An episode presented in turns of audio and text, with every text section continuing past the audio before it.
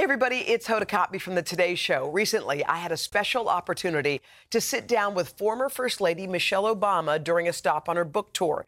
We connected on everything from raising two girls to sharing our stories to help others find their light. I hope you find this conversation as insightful and inspiring as I did. And I'm so excited the audio from our conversation is now available as a bonus episode of my podcast, Making Space. Here is a special preview of Michelle and me live at the Met in Philadelphia.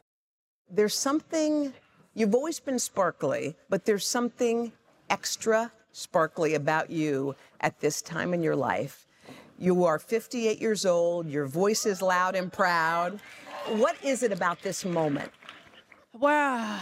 I think it's uh, it's freedom um, in in so many different ways. Um, you know, we are taught that we're supposed to value youth. And the only thing you are when you are young is young.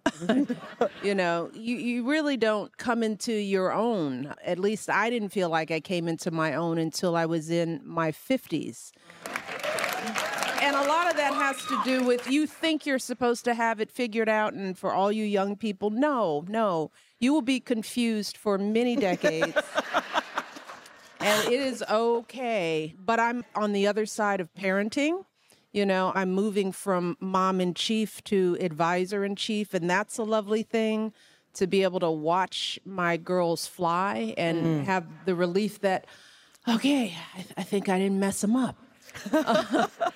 um, when it comes to my profession, I feel like I have more autonomy and you know, I'm in, still in love with my husband. So when it all